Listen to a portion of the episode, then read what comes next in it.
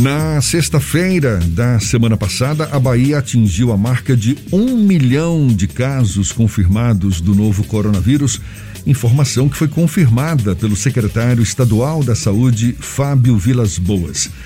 E mesmo diante do cenário da pandemia, que não é exclusivo da Bahia, a Comebol confirmou a Copa América no Brasil embora setores do governo ainda não terem dado como certa a realização do evento. E mais, caso seja de fato realizada no país, a Bahia não deve receber jogos da competição. Agora, até que ponto isso de fato impacta no, no esforço de combater a disseminação do coronavírus? A gente fala mais sobre o assunto, conversa agora com o secretário da Saúde do Estado da Bahia, Fábio Vilas Boas. Mais uma vez, nosso convidado aqui no Issa Bahia. Seja bem-vindo. Bom dia, Fábio. Bom dia, Jefferson. Bom dia a todos os amigos aí ligados, nos ouvindo. Maravilha, prazer tê-lo aqui conosco mais uma vez. Secretário, o governador Rui Costa já sinalizou que a Bahia não deve receber jogos da Copa América até porque a Arena Fonte Nova está abrigando um hospital de campanha. Agora, até que ponto a não realização de jogos da Copa América na Bahia vai impactar no esforço de combater a pandemia? Porque outras competições vêm sendo realizadas ou vinham sendo realizadas normalmente aqui no estado. Bom, a realização da Copa América aqui tem vários inconvenientes. O primeiro é de ordem sanitária você introduzir no Brasil centenas de pessoas de diversas localidades do mundo que hoje estão com mobilidade reduzida. Existe hoje um, uma dificuldade de trânsito internacional do Brasil para esses países e as pessoas estariam circulando normalmente aqui dentro do país. Segundo, não existe condição de você garantir a vacinação de todas essas pessoas. Terceiro, e aí é um impedimento de ordem moral, é inaceitável que você promova festividades, eventos celebrativos, esportivos, num momento tão grave em que nós estamos tendo quase 3 mil mortes por dia em todo o país. É uma sinalização muito ruim de uma pseudo-vida normal, quando na verdade nós estamos caminhando para um mês de junho e julho como nunca aconteceu no Brasil antes. Nós não estamos numa fase de melhora, muito pelo contrário. A situação está piorando no Brasil inteiro. As taxas de internação de UTIs nunca estiveram tão elevadas, a taxa de contágio permanece positiva, não há previsão de curto prazo de ampliação da vacinação e nós não saberemos como vai ficar o país agora que o inverno do sul está entrando e aqui no Nordeste nós teremos festejos juninos. Então é um cenário é, muito grave de piora. Nós torcemos e que não, não seja tão ruim quanto eu estou dizendo, mas estamos nos preparando para o pior. É, ainda em relação à Copa América, secretário, o governo afirmou já que as delegações só serão aceitas se estiverem vacinadas, que não haverá público nos estádios que as delegações serão limitadas a 65 pessoas, se não me engano, por cada, cada uma das delegações. Isso não daria mais segurança para a realização do evento? Você não tem como garantir a vacinação. A vacinação é no mínimo 60 dias. 30 dias para a primeira, 30 dias para a segunda, e aí o período para a segunda dose funcionar. Então não existe, é, não é possível garantir essa vacinação. Segundo, a gente sabe que essas vacinas não são 100% eficientes contra o vírus. Existe uma chance de você ter a doença mesmo estando vacinado. Portanto, não há tempo para se fazer isso. Se fosse algo programado com antecipação, como por exemplo as Olimpíadas do Japão estão sendo feitas com muita antecedência, ainda ainda, ainda haveria questão moral. Secretário, a gente acompanhou lá no Bahia Notícias os dados de procura por gripários em Salvador. Em fevereiro nós tivemos um pico de busca e em março nós tivemos o pico da chamada segunda onda. Agora, em maio, nós tivemos um novo crescimento da busca por gripários. Isso é uma sinalização que o mês de junho pode ser tão perigoso contra o mês de maio e quais as medidas que podem ser tomadas para tentar, de alguma forma, coibir o avanço desastroso da, do coronavírus aqui no nosso estado? Olá, Fernando Duarte, bom ouvir sua voz.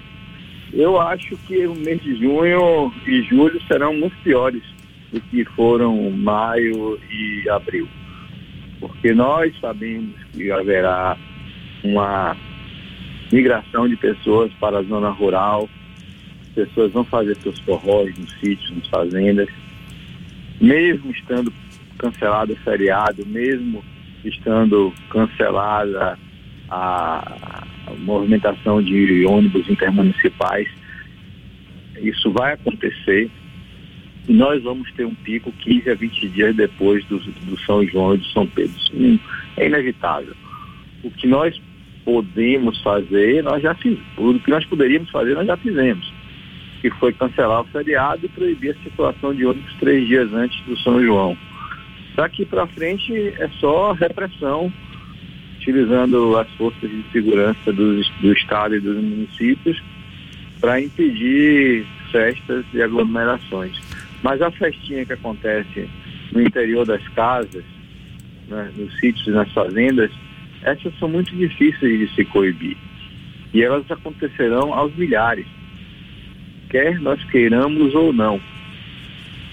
O que a única coisa que a gente tem a fazer em relação a isso é apelar para o bom senso das pessoas, apelar para a consciência delas de não fazerem e se o fizerem, que o façam ao ar livre, não em varandas, não em salas, que façam num lugar em que exista circulação de, de vento para evitar ah, que o vírus concentrado contagie as pessoas. E só para ficar claro aqui, secretário, o feriado de São João, na verdade, não foi cancelado. Foi cancelada a festa de São João, não é isso? Não, é verdade, mas eu, eu bom, não estou lhe falando em nome do governo nem nada, mas eu acho que, dependendo de como as coisas caminharem ao longo desse mês, essa poderá ser uma uma possibilidade que o governador poderá lançar mão junto com os prefeitos. Mas, de novo, antes que saiam dizendo que eu disse que isso está sendo estudado pelo governo, eu nunca tratei desse assunto com o governador. E o feriado, por hora, continua mantido, apenas as festas que estão canceladas. Perfeito. Ok. Secretário, uma outra questão que a gente tem visto é a demanda por vacinas e a não, o não cumprimento das expectativas apresentadas pelo próprio Ministério da Saúde na época do ministro Eduardo Pazuello, mas agora com Marcelo Queiroga também tem se criado expectativas que não estão sendo cumpridas na entrega de novas doses. No final de maio nós passamos por um processo de apagão, agora início de junho nós temos também um novo apagão sem a chegada de novas doses aqui para o estado da Bahia. Como é que o senhor avalia a gestão do Marcelo Queiroga? Já é possível dizer que fez alguma diferença ou ainda não há nenhum tipo de mudança na gestão da saúde durante a pandemia aqui no Brasil? Olha, é difícil você mudar muito quando quem está lá em cima trabalha contra. Né? É, Queiroga fica trabalhando num ambiente pisando em ovos tentando conduzir da forma correta, científica e técnica, mas sem entrar em rota de colisão com o presidente. Mas se o presidente está em rota de colisão com ele, é muito difícil você adotar medidas uh, e fazer omelete sem quebrar ovos. É muito difícil, é uma situação muito difícil. Eu acho que, que o Marcelo hoje ele é um ministro melhor do que Pazuello foi, não há qualquer dúvida. A pauta dele é uma pauta correta. O que tinha que ser feito para poder reverter a falta de vacina foi feito. Ele entrou em contato com os organismos internacionais, a Organização Mundial de Saúde, a Organização Pan-Americana de Saúde, entrou em contato com o embaixador americano. Tudo isso a gente vem conversando com, com o ministro, ele está no caminho certo. Ele fez o que tinha que ser feito e fruto disso são os acordos de pré-compra de vacinas que ultrapassam 500 milhões de doses. Que o Brasil já tem. Por que, que a gente não tem vacina agora? Por conta da língua de pessoas lá de cima, por conta das declarações infelizes do ministro Paulo Guedes dizendo que a China era isso, que a China era aquilo. E aí a China naturalmente deu um castigo na gente. Mandou suspender durante 15 dias o fornecimento de vacina. Foi preciso o consórcio de governadores do Nordeste entrar no circuito meio que pedir desculpa ao embaixador chinês para poder conseguir fazer com que o fluxo de vacinas voltasse a funcionar. Então, se nós não temos vacina hoje, é, é, fruto dos erros do passado, fruto das declarações do presidente, do presidente e dos seus assessores, mas não há mais nada que nós possamos fazer daqui para frente para poder fazer com que as vacinas venham para cá, exceto a Anvisa é, chegar a, a um bom senso de autorizar a importação da Sputnik.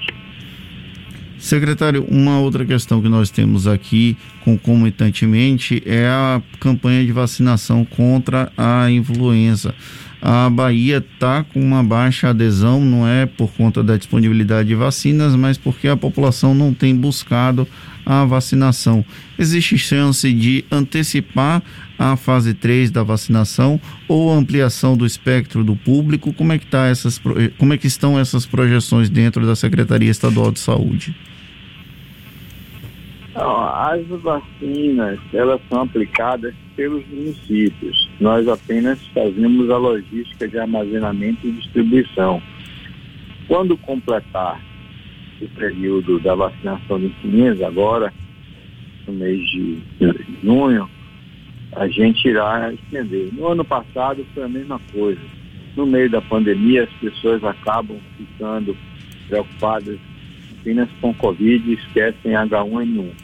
Acho que falta da parte do governo federal uma campanha mais incisiva para que as pessoas busquem a vacina H1N1, uma vez que a H1N1, a influenza gripe, ela em idosos, pessoas frágeis, é tão grave ou pior do que a Covid. A gente hoje, não vacinando essa população, teremos uma competição de leitos de UTI por pessoas infectadas por H1N1, H3N2, influenza B e Covid. Ou, pior, a coexistência dessas viroses no mesmo paciente, que é algo que tem sido bastante descrito. Secretário, uma última pergunta foi da repórter Jade Coelho, lá do Bahia Notícias.